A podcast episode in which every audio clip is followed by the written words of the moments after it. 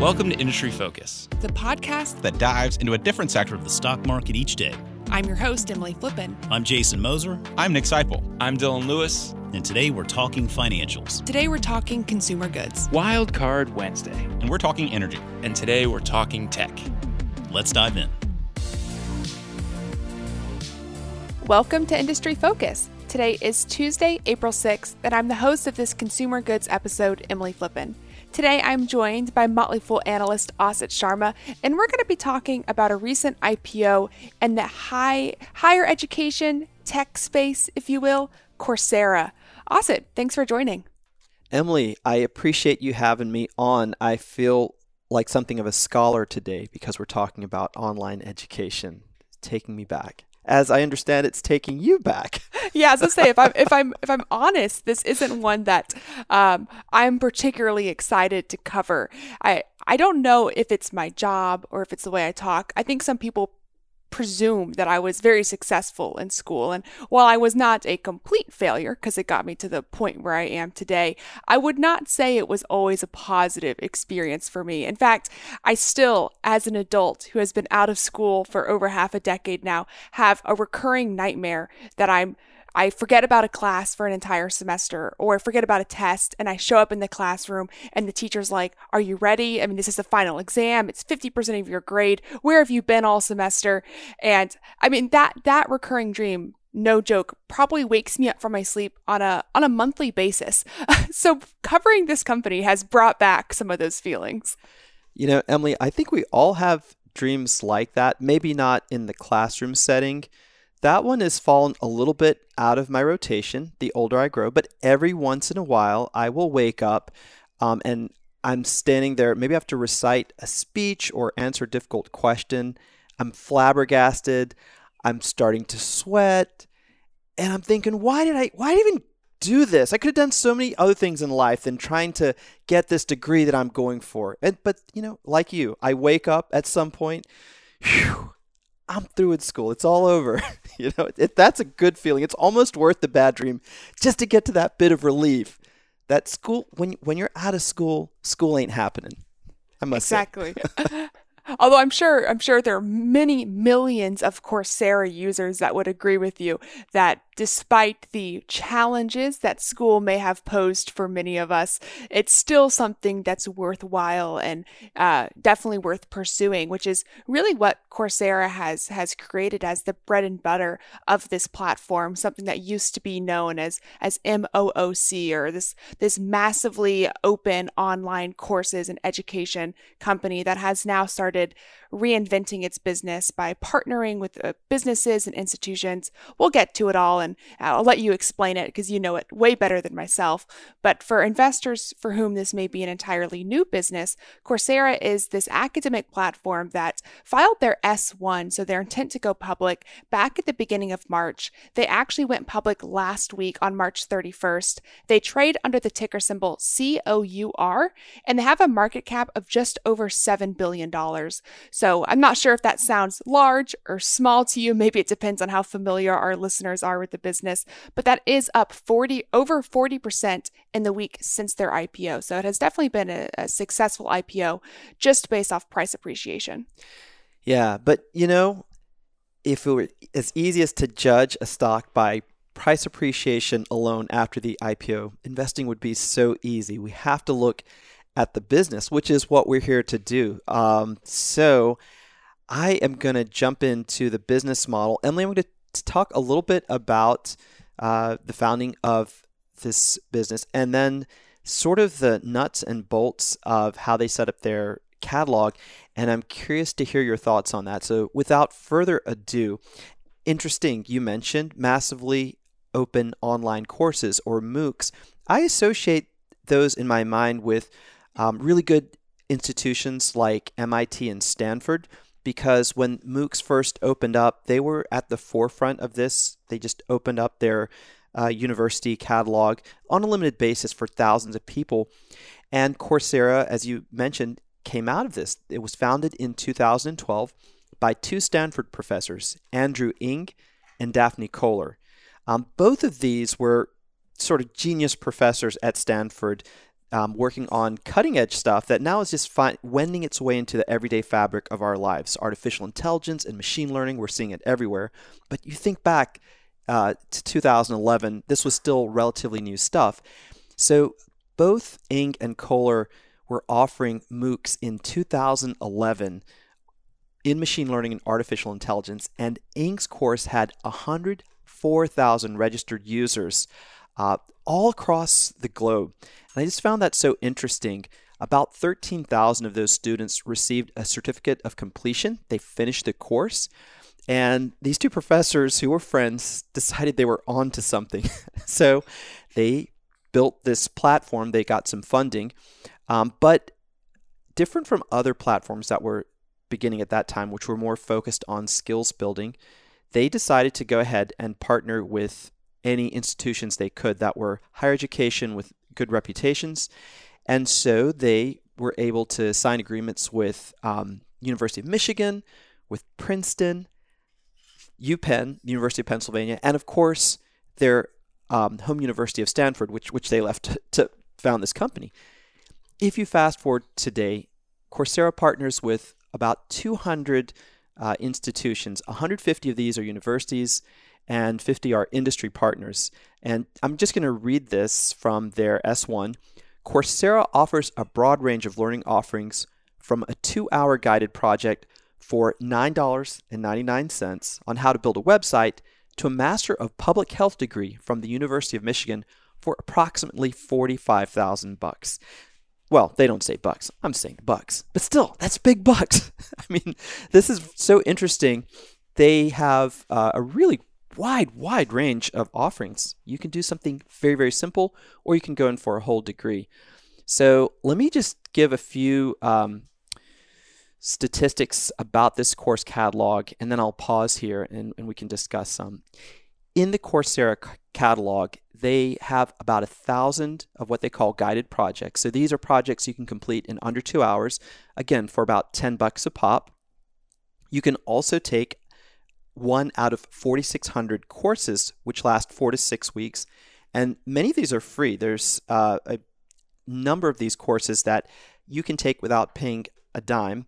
And this runs to about 99 bucks for the ones that are paid courses. Then they have something called specializations, which is basically that skill building element that many other platforms have been offering. They've got about 500 specializations. These last three to six months. They run from anywhere from 39 to $99 a month.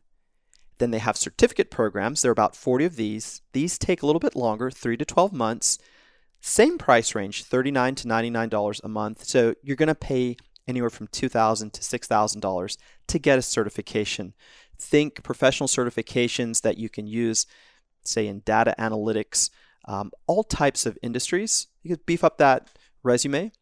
And finally, they've got 25 degree programs. These are two plus year programs. They'll run you anywhere from $9,000 to $45,000. So, um, just curious, Emily. I think both of us had loosely followed this uh, company, just hearing about it over the years. I had never delved into any of the statistics until they published the S1. What were your thoughts when you sort of looked at the cat- catalog, what it's evolved into? I, I love that question, and I'm going to do my best to kind of oh, refrain some of my skepticism until later in the show because come I do on, think, Emily, bring it. well, I do think my opinion about the business has been colored by my experience with 2U, which is not an identical business, but you could say it's a competitor to Coursera.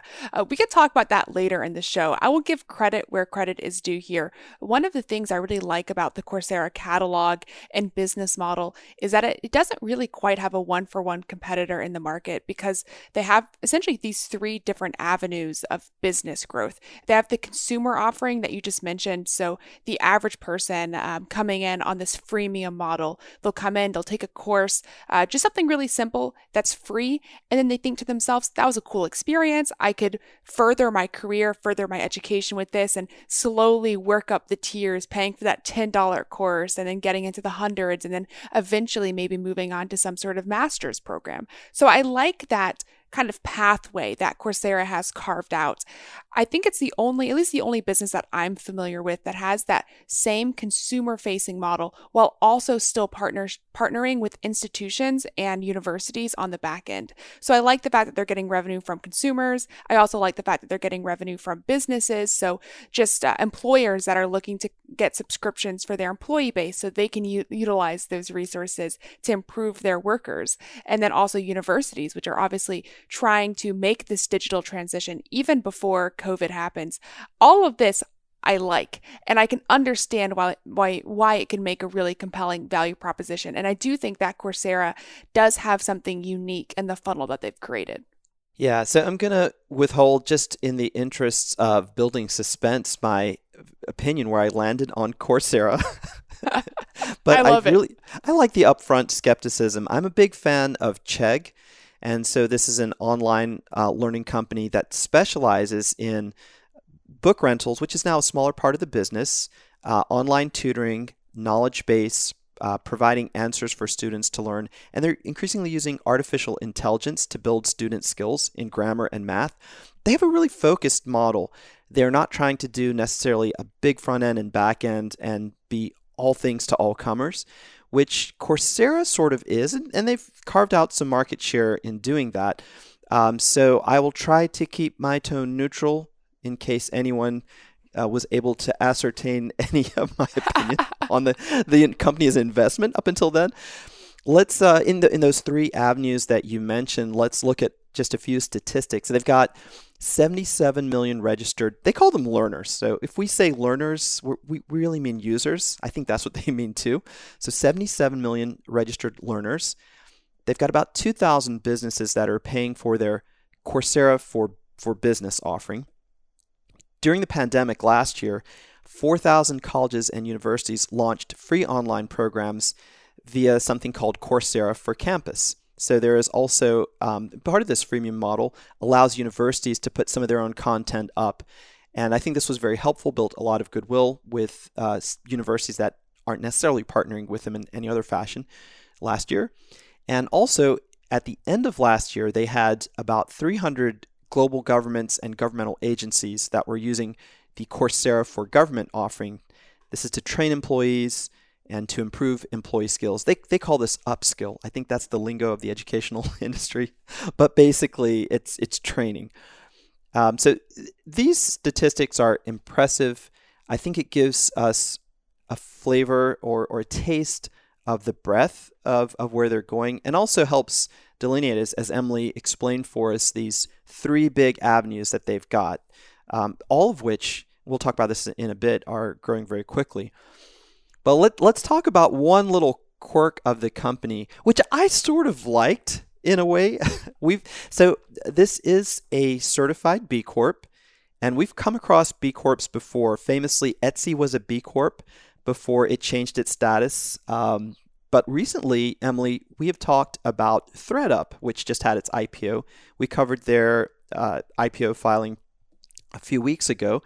That's an example of a company that has achieved B Corp status. So, B Corp status is given by a third party, and it simply means that a company has met certain standards in sustainability and environmental performance to receive this designation. It doesn't have a lot of weight otherwise in the real world, or although um, it can be influential if you've got this status for your brand, and it can influence the way a board acts. Now, tacked onto this certified B Corp status, Coursera is also a public benefit corporation organized in the state of Delaware. Well, what's that? This is a, a more recent type of uh, corporation, and it's actually one that has, I, I would say, sort of ESG goals behind it, environmental, societal governance goals. If you are a public benefit corporation, let's call it a PBC, you're required to include in your charter a specific public benefit as part of the statement of purpose of your company. Most of the times in boilerplate legal language, companies just say, "Hey, we're organizing for to do business for any lawful purpose." That's the key phrase. But when you choose this PBC path, your board is forced to consider public benefit alongside the goal of maximizing shareholder value. And they point to whatever specific benefit you stated in your charter. This is Coursera's specific public benefit to provide global access to flexible and affordable high quality education that supports personal development, career advancement, and economic opportunity. Now, I personally find this pretty laudable, but the company does cite in its risk section that this PBC status is a business risk because key strategic decisions aren't always going to be made with a solely economic purpose behind them. I, I agree with your take. I think nine times out of 10, if I could totally make up a statistic, um, being a PBC is probably a net good thing, not just for shareholders, but for the world at large. I love expanding the mandate of companies to be not just looking at shareholder value, but to be looking at all stakeholders in a business. Because I think that those two things long term inherently go hand in hand. And we can debate about it all day. I won't force anybody to listen to me. And the studies really aren't there yet to back up opinions on either side of the fence. So any opinion you have is, is probably just influenced by personal experience. At least it is in my case. However, in this case, I do think there is a tangible business risk with Coursera being a PBC. Uh, they, they call it out themselves, but because of the way that the business is set up, I worry a little bit about their ability to meet that very lofty mandate because while it's easy to say that we have these goals, to pursue them is another thing entirely. And to pursue them aggressively, especially on a global level, is a massive undertaking that I worry sets their mission almost too large. And uh, this is something that I, I was planning on mentioning it when we got into some of their metrics, but I'll go ahead and mention it now, in particular as it applies to their their demographic, right? The audiences that the business seeks to serve.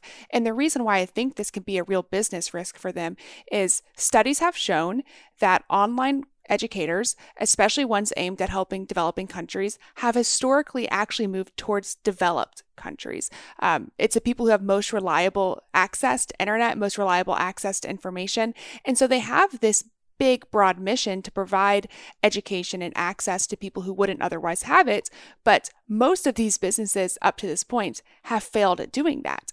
And despite the fact that over around half of their revenues come from outside of the United States, they're still centralized in developed countries. And I don't know how they could say, okay, we're a public benefit corporation and they're S1, but not provide any demographic information about the users of their platform because at least I didn't see any true information about who were the main users. They provided some anecdotal cases of people who would be great examples of this global, affordable access to education. But in reality, studies show that they don't quite get there. So I'll, I'll be watching that. I wish they had backed up this big, broad mission with some tangible, fundamental metrics to say, here's how we're executing on, here's where our customers mainly come from, here's how we've improved upon their access to education. But they just didn't give us that. Yes, it reminds me of another um, S1 that we looked at, another IPO which came to market. And this was, help me remember the name, uh, Emily, but it's the uh, it's Rover, the company which uh, you can use their app to uh, hire someone who will pet sit your pets or or do other tasks. Um, great S1 and overall uh, very impressive presentation, but they left out some key demographic information, which for me, when I was trying to puzzle through, made a few things difficult. I had to make some assumptions and leaps here. And I think this is astute to put your finger on this because if we had some of those global demographics, we might be able to see more tangibly where risk areas will occur. And these come down to ca- capital allocation decisions down the road.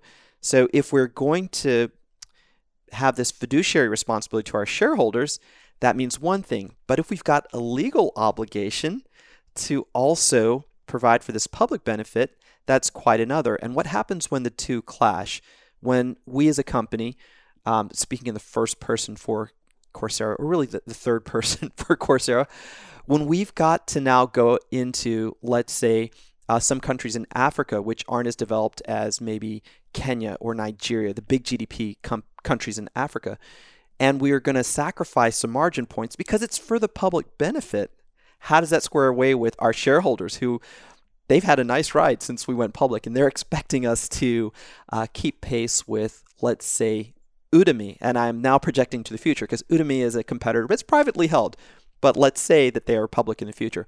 You can start sort of churning through these questions of how, how the, the tussle or the conflict between the public benefit and the shareholder benefit, how that all plays out. And I think it's it's fascinating. But we'll move on to to metrics, and uh, maybe we'll return to this theme a little bit later. So, Emily, I actually. It, feels like we're always grading these prospectuses as we go along and, and do more and more of these IPOs. You know, like uh, the the metric section, I sort of give a B, B two. They had some useful metrics, maybe not as drill down detailed as I would have liked to have seen. But um, I'm going to talk through a couple here and then maybe we can trade off on some of these. But they do track a really important big picture metric, which is total registered learners. Uh, mentioned earlier that they have about 77 million of these. That number is about double from what it was in 2017 uh, when they had 30 million of these users. And last year's growth in registered learners was really impressive 65% growth year over year. Although you have to take into account that it was a COVID inflected year. So there were tons of people at home suddenly looking for online education. So it's sort of obvious why that number would have been particularly strong last year. Um, as you mentioned, Emily, they've got this freemium model, which sort of moves learners through free offerings and into paid offerings. So that's one big part of their strategy to grow those registered users. And also, um, they find that the learners, as they become customers, are good sources for some of the other uh, revenue streams that they've got. So they, they have some lead generation that derives uh, from learners who started with the, the, free model and now are recommending it in companies that they work in. So uh, a nice little momentum that they build through their model. They also track number of degrees students. Sounds just like I said it, not number of degree students, but number of degrees students. This is also rapidly expanding and, and also got a boost last year from COVID. What I found interesting, Emily, is that while you'd have expected a big boost in the first quarter of last year, which they got, their total degree seeking students jumped about 160% versus the first quarter of the prior year to 7,200. What was interesting is that in the following quarters, the second, third, and fourth quarter, Coursera averaged about 90% year over year growth in that metric, ending this, the year with almost 12,000 students enrolled in degree programs. So it seems like they may be able to get a little bit more of a longer term tailwind uh, out of some momentum coming out of COVID. I was interested in that because degree students are sort of a high gross profit business for the company. Uh, it's where a lot of bread and butter revenue can come from and, and bread and butter profits. So, this is a, a good thing, I think, for them if they can hold on to some of these users. It's funny that you mentioned that. I think out of all the businesses, you know, when we look at their S1s, I'm not going to dock them too many points on metrics. I always want to know more information than companies are willing to give up. And I, I need to come to accept that. And despite the fact that I feel like they didn't give a ton of customer acquisition metrics, though two metrics that I feel like are missing here uh, get at that degrees students idea, which is that gross profit is increasingly being driven as people moving up the value chain in terms of their education. So getting towards the higher value degrees. And there were some metrics that I was hoping to see associated with that that we didn't quite get. In particular, completion rates. I was surprised they didn't provide any more insight into what completion rates look like on their platform. They provided some with their university partnerships that were pretty decent, but actually on the Coursera site itself, there was very little information. And that's, again, pretty critical going back to the PBC thing, uh, because again, going back to the studies that show that a lot of people from underdeveloped areas that access these sites aren't able to complete them. So you're not delivering on your mission if people come into your courses but don't end up completing them. One of the metrics that 2U provides that I feel like would have been really valuable to see here for Coursera is something called full course equivalent enrollments. And that is a unique thing to 2U, but there was really no one for one equivalent that I saw with Coursera. Essentially, it's getting a sense that the the a number of enrollments that are happening on a per user basis and the amount of money that they're generating from those enrollments. And they track this over time for 2U. It's been critical because the average course load has actually increased, but the cost per course has decreased, which has deteriorated their financial position. If we could get an insight into how they would have calculated the average courses per user and how that's tracked over time, I would have liked to see those two things. It's interesting. They provide some metrics for their enterprise business, which help you sort of gauge how they're doing in terms of the stickiness of customers, how much uh, the spend is growing, but there is no equivalent thing on the consumer side. Now, in the absence of that information, uh, we're left to guess. Maybe they've got a lot of churn, if you will, in those uh, courses that students just aren't completing them and they drop out after a third or a half. And it could be that they mirror what the experience was of MOOCs when they first started. Remember at the top of the show, we are talking about those 100,000 students who enrolled, which is a big number, but and I, I put only in air quotes, only 13,000 completed the, the course. And maybe management felt that this might turn off investors if we saw the detail of just how hard it is to get a cohort of learners to move through and complete a degree uh, together online. And we see this in universities, of course. It's really hard to get graduation rates uh, into the upper 80s and 90%. Only a few, I, I should say, a smaller percentage of really great institutions, be they public or private, ever hit those numbers. And lots of universities and colleges across the US have graduation rates that are in the 70s. Um, so maybe it's just part of the, the game here, but I, I would have loved to have seen that as well. Um, and speaking of those paid enterprise customers, this is something that I think has potential for Coursera, and at least they've given us a little bit to, to chew on here. So they define an enterprise customer as a customer with a contract that identifies as unique um, with a unique contract. So basically, if you think of, let's say, a business that wants Coursera's uh, platform for its employees, that business could be, let's say, a Fortune 500 company with lots of divisions. Every division that signs a contract as a unique customer is going to be an enterprise customer. So you could have maybe 10 so called enterprise customers that nestle up under one Fortune 500 business. Um, and this is something where it's sort of easier to measure your retention and your growth because you've got customers that you're trying to hold on to. And I think they do a fairly good job. Um, they have a, a, more traditional dollar based retention type of uh, metric. They don't call it dollar based retention, but that's basically what it is, where they track their enterprise customers and basically show you that the growth is either expanding or decreasing every year. And that metric accounts for attrition. It doesn't double count new customers, meaning it doesn't add new customers in when it's looking at a particular cohort. So it's a pretty clean metric, um, Emily, or, or at least cleaner or better described than some metrics that I've seen in recent annual reports and S1s. This metric increased from about 106% in the 12 months ending 1231 2019 to 114% in 2020. So nice growth there, and 114% is, is pretty decent for this one slice of the business. And it also shows you where management's focus is in terms of fueling growth. When you look at the metrics you mentioned, didn't get a lot of insight on the consumer side, but we got a lot of metrics as it relates to its enterprise customers. So it's, uh, in my opinion, pretty clear that management thinks those are going to be the customers that are critical for financial success in the future.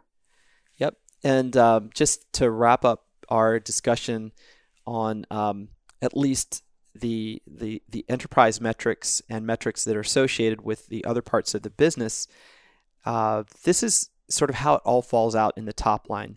The customer revenue or consumer revenue is two thirds of the company's top line, and that grew at a 59% year over year rate last year. The enterprise business, which we've been talking about, so business customers and, and some institutions, that's 24% of the total revenue for Coursera, and it grew at 47% year over year in 2020. And then the degrees revenue, that third big revenue stream, it's about 10% of the top line, but it is also a fast growing business. It's about 60% of the total um, for the company. So you can see while the consumer revenue, that freemium model that brings in learners, is still what's driving the engine. Increasingly, it's I think it's enterprise and to a lesser degree this faster growing uh, degrees revenue business that might be accounting for a little bit more of growth and profits uh, in the future. Well, and if you look at their financial performance, that's exactly what the numbers paint right now. I think uh, there's a lot of metrics you could pull out here. The most critical one, in my opinion, to watch in terms of financial performance is probably just the gross mar- gross margins. Uh, they were at 53% over the last year, up slightly versus 2019, whereas around just under 52%. So slowly ticking upwards. And Management says that it's increased not just because the business is getting more efficient, which is wonderful as they scale, but also just because of the focus on enterprise and degree based revenue, which, as you mentioned earlier, is higher margin revenue for the business. But even with those gross margins improving, even with more of their revenue coming from higher margin businesses, this is still a loss leading business, right? Their uh, operating income of negative 67 million over the past 12 months, which is pretty substantial when their revenue is less than 300 300 million over the same time period.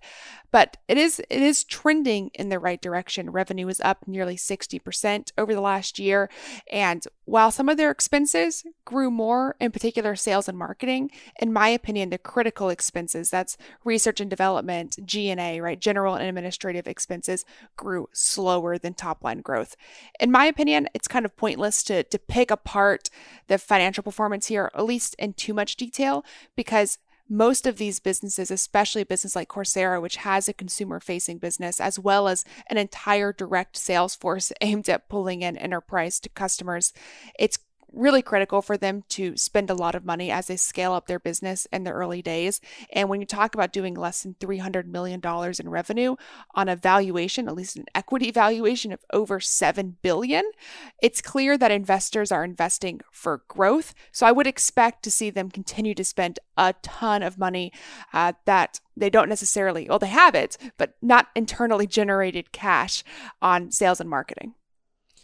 Yeah, for sure. With the cash on their balance sheet, they've got several years of, of cash burn ahead of them if they need it.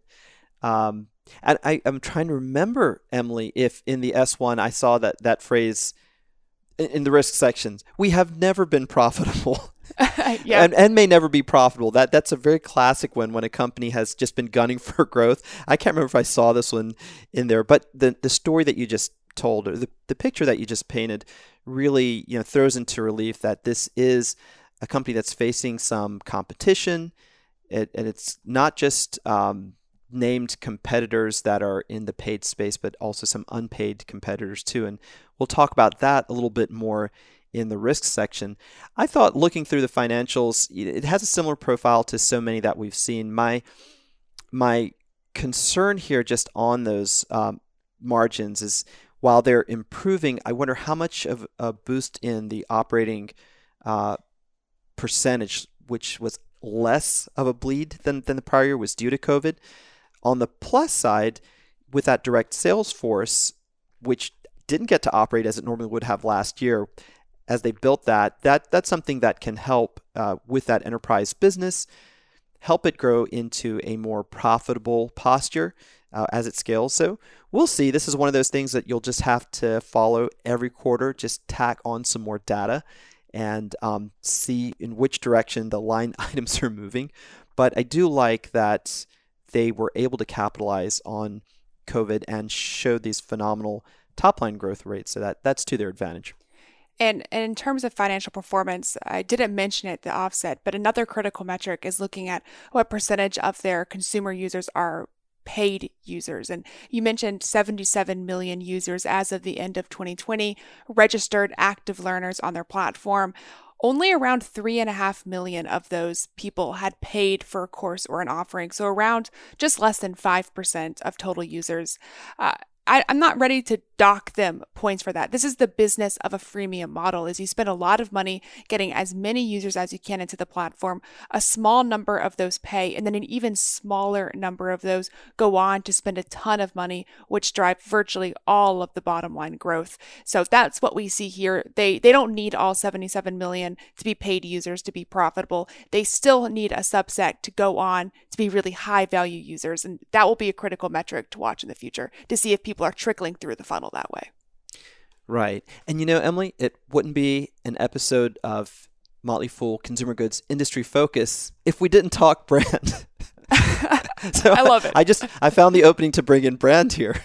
Those 77 million users, while only a small percentage are paid, are doing something to extend that brand. Uh, the company markets through paid channels, uh, direct paid channels, but also through indirect channels, so SEO optimization, and the biggest of all, the biggest unpaid channel of all, word of mouth. So I think the bigger the user base, the more where you have siblings uh, telling siblings, yeah, just sign up for Coursera, man. You can do that course for free. I did it for free, and that helped me here. So there is something to be said for that, casting this really, really wide, wide uh, freemium net, and then having a small percentage that actually end up as paid. And that is appears to be a monetizable platform. Question is, at what point does that then translate into like what I'd love to see is operating cash flows that are growing, free cash flow positive, uh, etc. One of the good hints that that could translate into those numbers is looking at what percentage of their users come through the free funnel that then later go on to be enterprise or business customers. And I can't remember if you mentioned this metric at the top, so I apologize if I'm repeating it again for listeners, but it is critical. So I will take the the liberal aid here to repeat the numbers. But in the last year, 30% of all enterprise customers and 50% of new degree learners had previously come down through the free funnel. So they were already account holders at Coursera. That's really important to watch as well. Again, it's kind of the differentiator between what Coursera does versus other competitors. If they're getting a higher rate of users coming into the free funnel converting into higher value programs, that could compel somebody to choose to partner with Coursera over an alternative. Right. And plus, this really powerful idea that they've had, which is to generate leads off of uh, customers that itself, you know, is sort of a snowballing flywheel effect. Yeah, so there, there's definitely some momentum that they can wring out of this long term. So, Emily, before you lead us through a discussion of risks, let me just uh, say a couple things about the management team because you're probably wondering if the co founders are still around. And one of them is. So, uh, Koller, she left Coursera in 2016. So, this was one of the two Stanford professors. Um, and she is a sort of phenomenal thinker. I think for people as brilliant as these two, it's it's almost difficult to stick around when you are an academic still writing papers in the real world. Um, but Ang- Andrew Ng has done that. He is now the chairman and he owns about 7% of the shares. Uh, Koller left in 2016. Her latest venture is a drug discovery company. It's private. It utilizes artificial intelligence and machine learning. It's called insitro to work on drug discovery. I thought that was very interesting. The CEO is named Jeff Maggioncalda, and he was recruited in 2017. He's also been an entrepreneur himself and is a Stanford grad, so a little bit of the familiar club here. And he's pretty well incentivized himself for a CEO that was brought on. Emily's got 3.2% of outstanding shares. Um, last thing I want to mention is that the original venture capital groups that have funded Coursera through numerous rounds are still big believers. They're not cashing out, at least for now. Post IPO, uh, venture capital groups like Kleiner, Kleiner, Perkins, Caufield, and Byers, one of the most well known venture cap firms out there, they're going to own collectively about 26% of the, the, company. Now, will they sell in the years to come? Um, or will some of this disappear after a lockup period? Certainly, but the signal is that the original investors pretty much believe in this company, and I think they see further appreciation ahead. And that's kind of a good transition to the risks here because that, that within itself and the dilution that we experience as part of the IPO process is probably worth mentioning as a key risk of Coursera. Uh, but for me, and I'm going to combine kind of my biggest risk also alongside my opinion here, it's hard to separate the two. For me, the biggest risk and what colors my opinion about this this business today is actually just the challenges that exist with monetizing higher education in general. And it's funny because I look at all the individual trees of this business and I like them all, but when I look at the forest, I'm not really excited about investing in this industry. And it, it reminds me a lot about the challenges that 2U, uh, the business is the number two and the letter U, the ticker is TWOU. Uh, but 2U, while not a one to one comparison with what Coursera does, was in the business and still is in the business of partnering with higher education providers to provide on, an online platform for them to kind of digitize the the course load, right? As businesses and as universities were moving digitally, they needed a partner to make that happen. And 2U was that partner. And so again, that's not a one-to-one comparison, but there is one similarity, one critical similarity, which is that they do have the same revenue sharing agreements with their partners. So depending on what uh, people would pay for the courses offered through 2U and offered through Coursera, each of those businesses gets a fee. So as a larger number of students move their online processes, online learning to their platforms, they get a higher percentage. And you would think that would be a tailwind because obviously digital learning has has you know dramatically increased just not in the last year but over the last decade or so.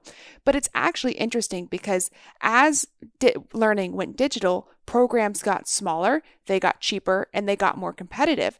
And suddenly 2U and all these others were spending a ton of marketing dollars just to get their foot in the door with their partners.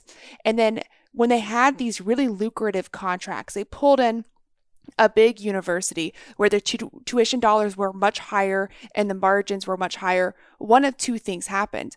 Either the programs brought that process in house to save money, or they actually decreased the number of users that they were letting into the program to keep it competitive. So that negatively, both of those things really hurt 2U as a business. And while Coursera is different in the fact that they have a consumer offering in a way that 2U never had, the focus that the business put on making partnerships, especially with universities, moving towards degree and boot camp programs, it makes me a little bit nervous because they're headed in the direction where 2U was. And if you look at where 2U is today, they're headed in the direction of Coursera. They're suddenly trying to get out of the university program, getting into certificates and boot camps, cheaper offerings. And I just wonder if it's a really challenging place to monetize. I worry a little bit about what the higher education landscape looks like over time. Uh, but I also acknowledge that this could be something like Peloton, where I had a bad experience investing in Fitbit and I never gave Peloton a chance until very recently. And I wonder if the same thing's going to happen with Coursera, where I'm a little bit of a skeptic now because of my experience with 2U, but maybe I give it a chance in the future. I'm curious what your thoughts are here, Asit. Uh, so so interesting. Let me quickly give my, my two risks and then answer your question. So, the first risk that uh, worries me a bit is that the partners, so universities, that they're the main partners, don't grant exclusive rights to content. So, there's nothing to prevent a university, um, once they have worked with Coursera, to basically take the same degree program and just put it on another platform. And that seems to me uh, hard when you're trying to build some kind of competitive moat. Right now, a lot of the competitive moat is the exclusive relationships with so many great institutions. It's it's good for branding. So there's a, a risk there, and then also um, if you sort of merge that up with what you were just talking about, Emily, there's an expense to working with these educational partners. You have an uncertain payoff. Uh, because you've got to do a lot of handholding um, at the beginning of the relationship, and every educational institution I've looked at that's gone public, I think 2U is one. Coursera certainly discusses this. You actually are putting up a lot of investment up front, and the university may not stick around. They may diminish as, as you just walk through um, the number of people taking uh, the course. There's so many ways that your investment might not get recouped, but you've got to do that every time you start a new degree program with university or bring a new university on. So this is a long-term risk that it's it's uncertain. It's not a slam dunk just to sign on with a new university. And there are many global institutions that they don't have relationships with that are very well regarded on a global scale. So as they expand, that becomes a risk. Second, um, that I, I want to talk about is competition. This is a crowded space. I mentioned Udemy at the beginning of the podcast. There's also LinkedIn Learning. So, LinkedIn uh, bought a really popular skills online online skills platform. I think it was called Lynda. I'm not sure if that was the name, but now it's LinkedIn Learning, and that itself is growing fairly quickly. You've talked about 2U, but you know there's also free resources. So if you're looking at building skills, there's there are a few things that are as good as a combination of YouTube and let's see if it's more academic Khan Academy. Between the two of those, you you can do pretty well. I mean, there's so many things. Again, anecdotal. I always make fun of anecdotes and I go on and tell them. there's so many things that I've learned. I've become not halfway handy, but one quarter handy around the house just because of YouTube. so if you don't need the certificate, why not use YouTube, Khan Academy, Wikipedia? That's actually a competitive force that Coursera cites in its S1. This alternative path where you don't even need the freemium model that they offer. You've, you've already got your go to sources. So, um, when you wrap all this together, what's my opinion? I was I looking at 2U and Chegg at the same time, and I was interested in both companies. And for some reason, and I, I couldn't put my finger on it at the time. And I want to say that I was really smart and I anticipated all these things you were saying, Emily. So I, I never really followed 2U. But a few things bothered me. And I think maybe it was just the difficulty of having a business model that at that time was dependent on institutions. Uh, because academic institutions are ornery, they, they have their own way of doing things. It's not the, the private sector. But I followed Chegg for the longest time before I bought it, and I really liked how focused their model was. And Coursera strikes me as a company with a lot of promise. But in this competitive space, I just wonder about their ability to draw a big competitive moat where they become dominant and then you're seeing them scale. I got to see the cash. At some point in time, show me those operating cash flows. Even if I can visualize them down in the future, I can really get behind a stock. Now, so far out of the gate, it's proving me wrong. I, people are very excited about this. Uh, it seems like the uh, stock has gone up every single day since the IPO uh, just a few days ago, and and not just you know by a percentage point or two, but uh, very vigorously. So that's always you know a, a decent sign. But over time, how will this company respond when it's stress tested?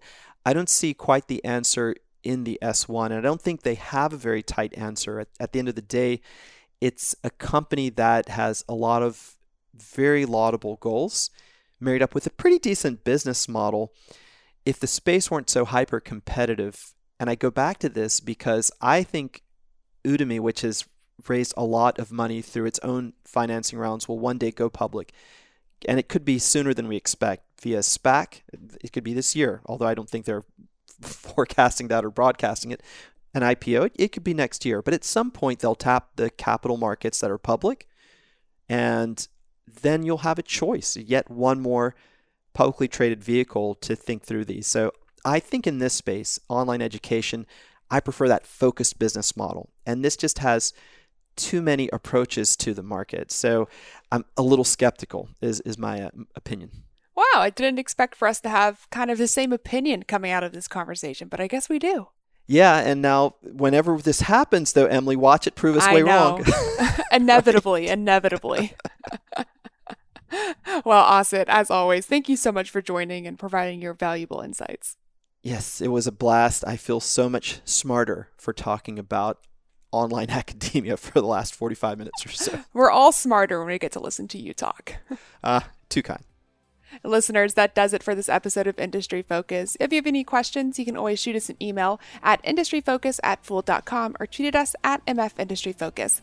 As always, people on the program may own companies discussed on the show, and the Motley Fool may have formal recommendations for or against any stocks mentioned, so don't buy or sell anything based solely on what you hear.